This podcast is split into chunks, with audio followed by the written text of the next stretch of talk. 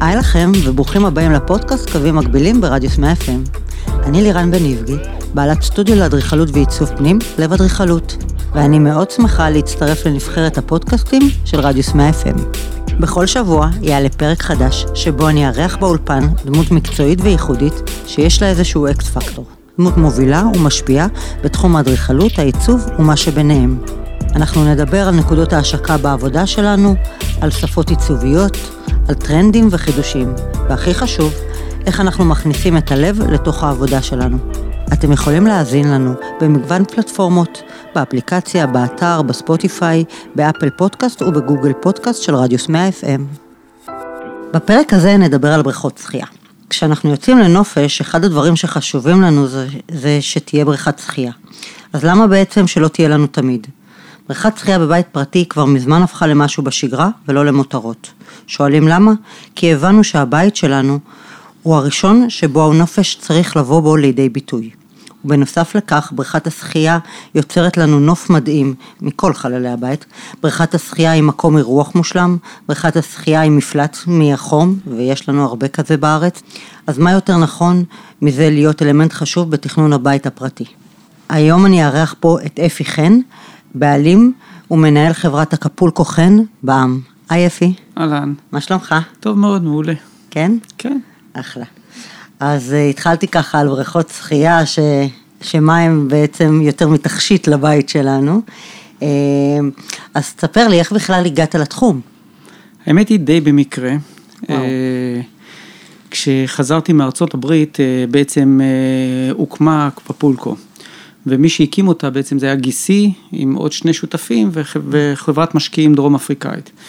אה, כשהחבר'ה הישראלים פרשו מהחברה, נשארו החבר'ה הדרום אפריקאים, הם לא ידעו כלום על בריכות שחייה. אה, אני הייתי סטודנט להנדסה באוניברסיטת תל אביב, והיה לי טבעי מאוד להמשיך הלאה לנהל את החברה כשהחבר'ה הישראלים פרשו, וככה סיימתי את הלימודים כעובד באקוואפולקו, ואחרי כמה שנים גם קניתי את החברה. אה, יפה. אז היום היא חברה שלך. כן, אמת. אוקיי. מ-2001 החברה היא בבעלותי. אמ, כש... כשאני יודעת את זה מניסיון, אני מתכננת את הבריכה, אתה יודע, אני תמיד אה, מעבירה לך עוד הרבה לפני את, ה, את, ה, את התכנון עצמו, ואתה נותן לי ככה מפרטים טכניים והכל, זאת אומרת, אתה בעצם מלווה לקוח עוד משלבי התכנון, נכון? אמת. היום ב, אני עובד עם המון אה, אדריכלים, שבעצם השלב הנכון להתחיל את השיתוף פעולה הוא כבר בשלב ההיתרים. זאת אומרת, אני מקבל את התוכנית הכללית מהאדריכל ומה החזון שלו ומה הוא רוצה לראות ומה לקבל בסוף התהליך, ואני מתרגם את זה בעצם לתכנון בטוני מושלם לביצוע שנכנס גם להיתר וגם לקונסטרוקטור ולהמשך עבודות אה, לביצוע. זאתי הדרך הנכונה לתכנן בריכה ו... ולבנות בריכה ו... ולא ל... לעשות היתר בלי יועץ בריכות ואחר כך צריך לעשות תוכניות שינויים. אז ככה נכון. שאנחנו משתדלים להיות בפרונט כבר בשלב הראשון. זה חשוב, זה חשוב. אה, תגיד לי, אני יודעת שעכשיו גם אה, ראיתי בכמה תמונות, עוד לא יצא לי לעשות, אה, קירות שקופים לבריכה. תספר לי על זה. אמת. היום יש לא מעט פרויקטים שהבריכה היא מוגבעת מעל פני השטח, בגלל כל מיני עניינים. אילוצים? גם בעניינים אה, אילוציים וגם בריכות על גגות שאין מנוס מאשר לבנות את הבריכה מוגבעת מעל פני השטח. ואז אה, בבתים מושקעים יותר נכנסים הקירות הקריל יותר ויותר, דבר מדהים ביופיו, אפשר לראות את הבריכה, אפשר לראות את פנים הבריכה, אה, זה מקל קצת על הגודל ועל המסה שבולטת מעל פני השטח. בדיוק. ואז הופך את זה לאלמנט הרבה יותר עדין והרבה יותר יפה. אני יכולה לשאול אה, שאלה לפולניה במרכאות כמוני, שחולת ניקיון, איך מסתדר עם מים וקירות זכוכית? אה, זה אקריל, הוא מאוד מאוד שקוף, הוא יותר שקוף מזכוכית שהיא מודבקת triple אה, glass. אה, וקל מאוד לנקות אותה, זאת אומרת בפנים הבריכה הרובוט מנקה אותה כרגיל כמו כל קיר אחר, ומחוץ לבריכה ניקיון הכי פשוט והכי קל, מאוד אה, פשוט לעשות את זה. יפה, אני אתחיל אה, לשלב את זה בעבודות שלי, מבטיחה. אחלה. אמ, לאנשים שלא, אני רואה הרבה פעמים ש, שמגיעים אליי לפגישות או תכנוניות ו, ושואלים אותי מה ההבדל. מה ההבדל? בוא תספר לי מה ההבדל בין בריכת גלישה לבריכת סקימרים. ההבדל העיקרי בין בריכת גלישה לבריכת סקימרים זה גובה המים. גובה המים בבריכת גלישה הוא גובה, הוא 0-0 עם הריצוף, וגובה, ובריכת סקימרים גובה המים הוא נמוך מגובה הריצוף. למרות שאנחנו משתדלים לעשות את זה כמה שיותר גבוה, עדיין יש הבדל בין גובה המים לגובה הריצוף. וזה מאוד מאוד מאוד משמעותי בנראות של הבריכה. יש הבדלים גם בניקיון, בריכת גלישה יותר נקייה מבריכת סקימרים. אה, אבל יש גם הבדלים בתקציב שדרוש נכון, לבריכת... זה מה שרציתי שתגיע אליו, כן. אז יש גם אה, הבדל בעלות של בריכת אה, גלישה לעומת בריכת סקימרים. רוב האנשים היום עושים בריכות גלישה, ברור. למרות ההפרש במחיר. כשבריכת גלישה היום מתחלקת לשתיים, יש בריכת גלישה סמויה ויש בריכת גלישה גלויה, שזה טרנד חדש שנכנס אה, לאחרונה, שבהרבה מאוד מקומות אה, אדריכלים מעדיפים לעשות את הבריכה הסמויה, את הגלישה הסמויה, שבה המים נמוכים בחמישה סנטימטר מגובה ה coping, והמים נכנסים לתעלת הגלישה מתחת ל coping ולא בגובה למה? הריצוף. למה הם בעצם בוחרים לעשות את הבריכה הזאת? קודם כל זה קצת שונה מהמראה הסטנדרטי והרגיל של גלישה. אה, המראה הוא מאוד מודרני. אה, אוקיי. ובנוסף לכך, כשקופצים למים ועושים גל, המים לא עפים ועוברים. לא יוצאים החוצה. בדיוק. המים נכנסים, רובם נכנסים לתוך תעלת הגלישה, והמראה הוא מאוד נקי, הבריכה מאוד נקייה ומאוד אלגנטית, אה, והיא בעיקר גם במקומות שהמקום הוא קטן וצפוף וקרוב לויטרינה, שאנשים לא רוצים שיהיה להם נזקים בתוך הבית וגלים שיכולים להגיע לשם. הבנתי. אמ, אבל אני, אני שוב פעם חוזרת אה, לעלות. בעצם מה יוצר את הבריכת גלישה ליותר יקרה, יקרה מבריכת הסקימרים? מה, איזה מערכות שונות ש, שמייקרות את זה? הרי זה לא רק היציקה עצמה וזה לא רק uh, הנושא של, של המים, זה גם חדרי מכונות שונים ו... ו, ו... שאלה מצוינת. Uh, בעצם ההפרש נובע משלושת המרכיבים העיקריים של הבריכה. הבריכה בעצם יש לה את השלד שלה, יש את עבודות הגמר שלה ויש את מערכות המים שלה. שלושתם יותר יקרות בבריכת גלישה מאשר בבריכת סקימרים. זאת אומרת בשלב ראשון כבר קבלן השלד יגבה יותר אה, כסף עבור יציקת התעלות מסביב ומכל איזון בנוסף לחדר המכונות. נכון. אה, מי שיעשה את הגמרים בבריכה ירצה יותר תוספת של כסף עבור הטיפול בתעלת הגלישה ובפרפט של הגלישה. צריך לרצף אותה. בדיוק. ומערכות המים הן יותר מורכבות ויש יותר מערכות מים בבריכות גלישה, כך שבטוטל בסופו של דבר יש אה, איזושהי דלתא בין בריכת גלישה לבריכת סקימרים, תלוי בגודל הבריכה. אבל היא הרבה יותר יפה. הרבה יותר יפה והרבה יותר איכותית. נכון, ואם אנחנו כבר מדברים על יופי, אז חוץ מבריכות מקירות שקופים ובריכות גלישה וסקימרים, אתם גם עושים בריכות נוי. אמת. אה, היום בלא מעט בתים, בעיקר בבתים מודרניים, אנחנו עושים אה, בריכות אה, שיקוף, בריכות נוי שהן מוכלרות מהבריכה, הם בדיוק כמו מי בריכה של בריכת שחייה, הם מוכלרים, שקופים לגמרי, זה לא בריכות נוי אקולוגיות עם דגים וצמחייה. אז ו... מה יש בהן?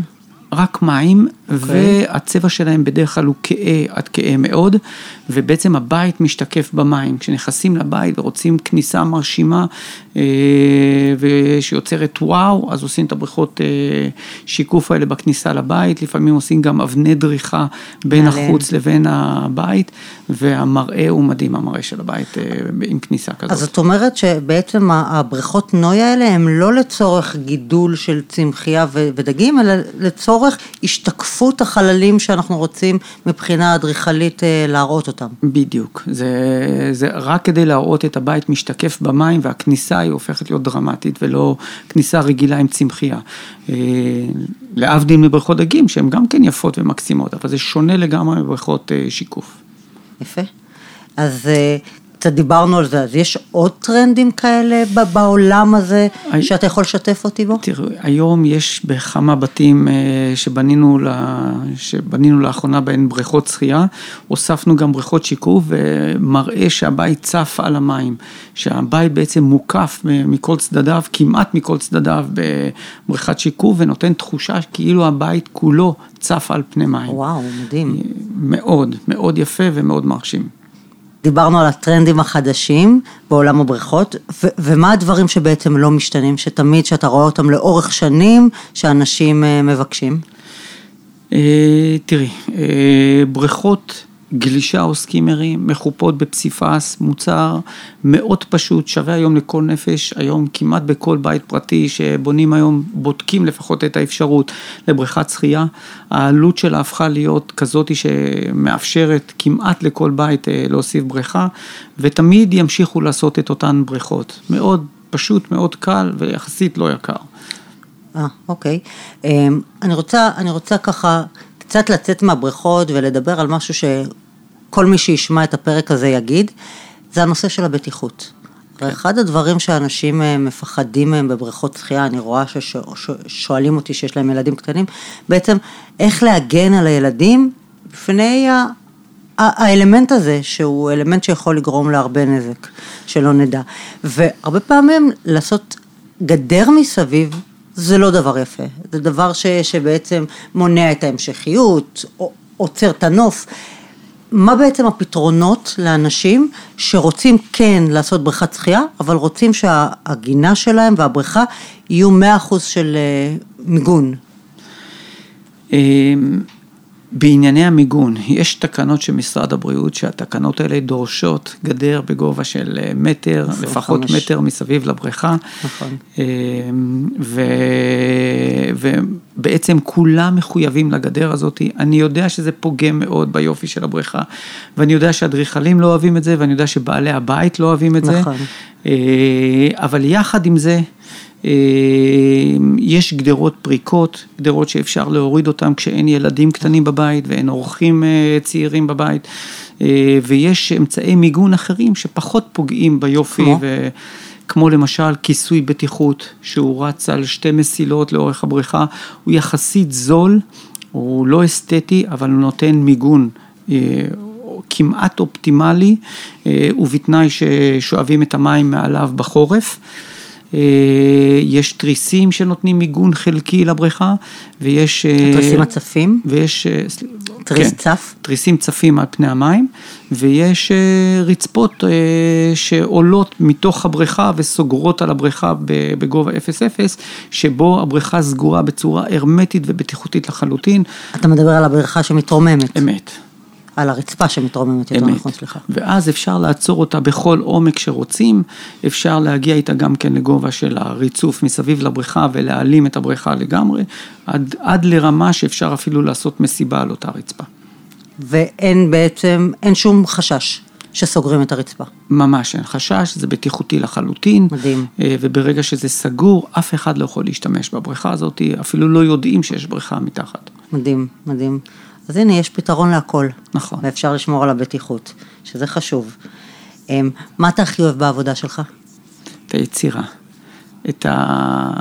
להתחיל את המוצר עוד בשלבי השרטוט והניירת והכל, ולהגיע בסופו של דבר לבנות משהו שהוא, קודם כל, אחד הדברים היפים בבית בעיניי. אין ספק. והוא שווה מאוד, אם פעם לבנות בריכת שחייה זה היה רק באלפיון העליון ובנו אותו היום כמעט בכל בית שמשקיעים בו קצת, כי העלות שלו באופן יחסית לעלות של הבית היא הרבה הרבה יותר נמוכה. וזה... לא רק, גם אנשים הבינו שהיום הבית זה, זה המקום העיקרי שבו מבלים. כבר היי, הקורונה לימדה אותנו את זה ש, שאפשר גם לא לצאת מהבית, ואז כן. אין פתרון יותר נוח מזה. נכון, ו, ולכן זה, זה מה שעושה את הכיף בעבודה, לראות את המוצר בסוף התהליך ולראות את החיוך של, ה, של אנשי הבית, אנחנו בדרך כלל הלהיט בבית. כן, אה? אה? תגיד, איפה, איפה עם כל היופי הזה אתה מוצא כן את הקשיים בעבודה שלך? אה, טוב, תראי, לבנות בריכה זה לא, לצערי הרב, זה לא עולם ההייטק. אנחנו עובדים פה עם הרבה מאוד בעלי מקצוע, שלא תמיד קל לסנכרן בין כולם, אבל נדרשת פה אה, עבודת ניהול וליווי לאורך כל התהליך ולסנכרן את זה בין אה, אינסטלטורים לחשמלאים, לטייחים, לרצפים, לבנאים, לכולם ביחד ולהביא את ה... זה צוות שלך כולם?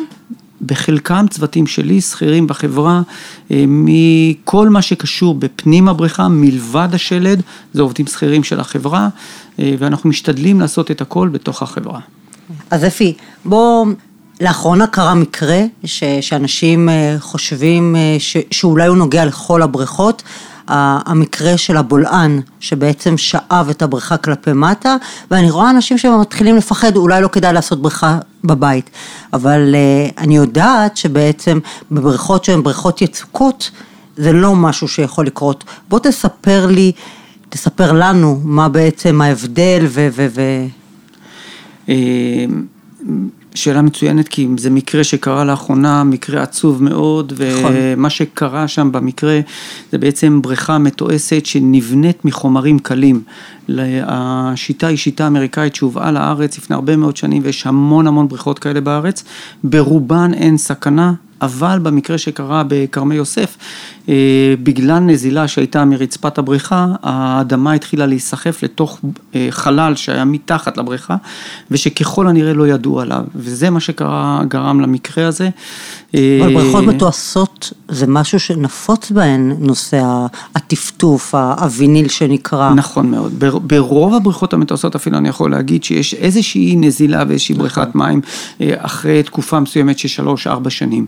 ממשיכים לחיות עם זה כי זה לא משהו שגורם לנזק ויש אלפי בריכות כאלה בארץ. חוץ המ... מלעיבוד של מים. נכון. המקרה בכרמי יוסף הוא מקרה מאוד מאוד אה, מיוחד שגם גרם לאסון גדול מאוד בגלל החלל שהיה מתחת לבריכה. בריכות יצוקות נבנות בשיטה אחרת לגמרי, הן בריכות שהן free standing, הן מסוגלות לשאת את, ה, את מי הבריכה ואת המשקלים ואת האנשים שיש בתוך הבריכה, בלי שום קשר ליסוד, אדמה. לאדמה שמחזיקה אותה, כי היא יושבת או על כלונסאות או על רפסודה, ואין שום חשש בבריכות אה, יצוקות, אה, מה עוד שהן בליווי של מהנדס לכל אורך התהליך, כך שמקרה כזה לא יכול לקרות גם בבריכה יצוקה. זאת אומרת שאם אה, את דפנות הבריכה בעצם יוציאו מהם את האדמה, לא יקרה כלום לבריכה. אמת, הבריכה בעצם גם ממולאת במים עוד לפני שהם ממלאים אדמה מסביב לבריכה.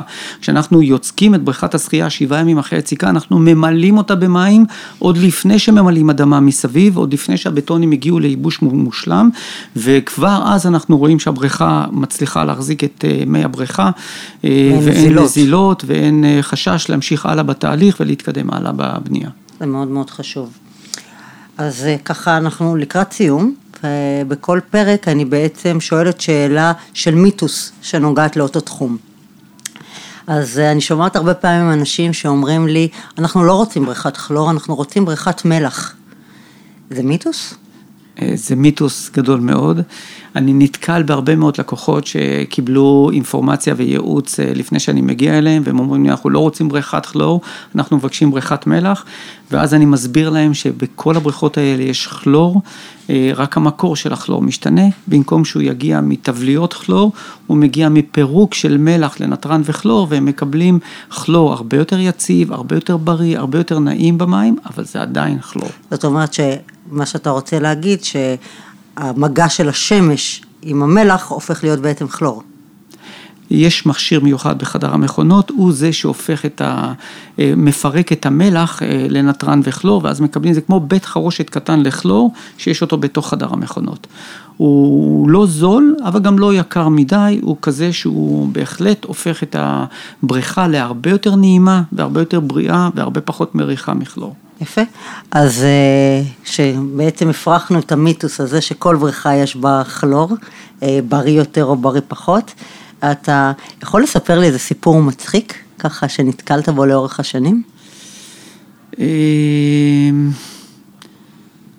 הדבר היחידי שאני יכול לספר עליו זה שבמשך הרבה שנים רציתי לבנות בריכה בבית ואשתי שמה על זה וטו. אה, באמת? אבל, כן. אה, אבל ביום שבנינו בריכה, במשך תקופה ארוכה היא לא הסכימה שנקנה ריהוט גן כדי שלא יסתיר לה את הבריכה מהבית. וככה חיינו במשך חצי שנה עד שגם את זה היא התרצתה והסכימה לקנות ריהוט גן. אה, יפה. ומה אתה בעצם הכי גאה בו בעסק, ש, ש, שלקחת ויצרת? תראי, ב-2001 כשאני רכשתי את החברה והתחלנו אותה, היינו בעצם אה, שלושה עובדים בחברה. ולאט לאט התחלנו והקמנו אה, חברה שתמיד הסתכלנו לטווח הארוך, אף פעם לא עשינו את הדברים במחשבה לטווח הקצר. אה, היום החברה מונה כ-70 עובדים, את רוב העבודות אנחנו עושים בתוך החברה ואנחנו לא מוציאים החוצה. חשוב לנו מאוד השירות וחשוב לנו מאוד האיכות אה, ואנחנו ממשיכים לגדול כל הזמן. מדהים, וזה מה שחשוב. חברה ישראלית, חשוב מאוד. אם היית יכול לחזור בזמן אחורה, היית משנה משהו? לא, לא, אני חושב שהייתי ממשיך בדיוק באותו מסלול. מצוין. טוב, אז אה, אפי, היה לי העונג לארח אותך כאן אצלי בתוכנית, ותודה לך. תודה גם לכם, אחלה, תודה לך. אז זהו, עד כאן הפרק הזה. תודה רבה שהאזנתם לנו, מקווים שנהניתם כמונו. אתם מוזמנים להאזין לפרקים נוספים של קווים מקבילים במגוון הפלטפורמות, באפליקציה, באתר, בספוטיפיי, באפל פודקאסט ובגוגל פודקאסט של רדיוס 100 FM. אנחנו מעדכנים בפייסבוק ובאינסטגרם של רדיוס 100 FM כשעולה פרק חדש, אז אתם מוזמנים לעקוב. תודה לצוות באולפן, אני לירן בניבגי, ונשתמע בפרק הבא של קווים מקבילים.